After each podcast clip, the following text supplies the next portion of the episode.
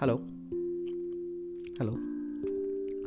Hello दोस्तों, मैं हूँ सौरभ भगत। आप देख रहे हैं युवागजम स्टोरीज एक ऐसी कहानी जो आप सुनना पसंद करेंगे।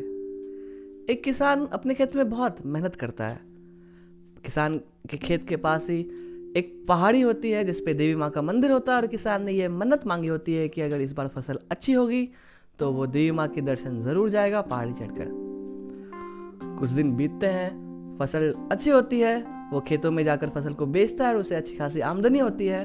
उसे याद आता है कि उसे देवी माँ के दर्शन करने पहाड़ी पे जाना है। लेकिन घर आते आते शाम काफ़ी हो जाती है तो वो एक लालटेन लेकर निकल पड़ता है पहाड़ी की ओर।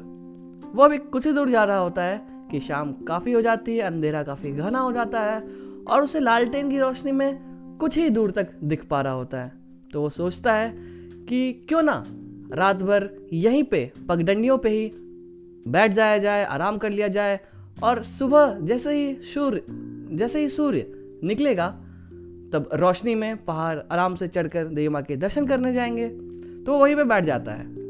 कुछ टाइम बाद उसे दिखता है कि एक लाइट उसकी तरफ़ आ रही होती है पहाड़ी के नीचे।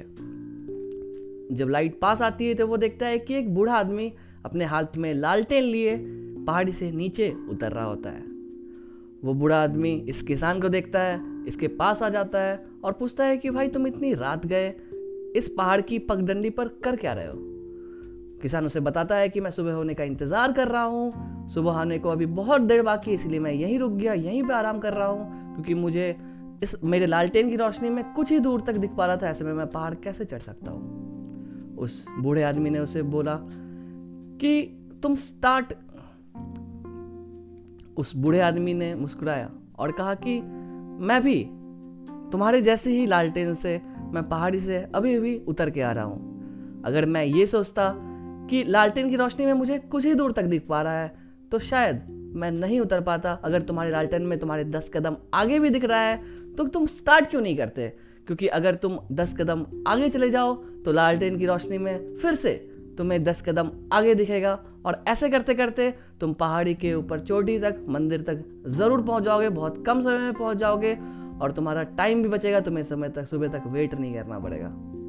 दोस्तों, हमारी ज़िंदगी में ये कहानी बहुत दोस्तों, ये छोटी सी कहानी हमें ज़िंदगी में सिखाती है कि हमें अपने हम अपने रिसोर्सेस के लिए वेट करते रहते हैं। अगर कोई ऑन्टरप्रेनर्स हमारी मेरी बात को सुन अगर कोई स्टार्टअप करना चाहता है, उसके पास एक बहुत अच्छा सा आइडिया है, लेकिन वो स्टार्ट नहीं करता। वो वेट करता रहता है कि फंडिंग आ जाए, एक अच्छी टीम बिल्ड हो जाए, और वो हमेशा वेट ही करता रह जाता है।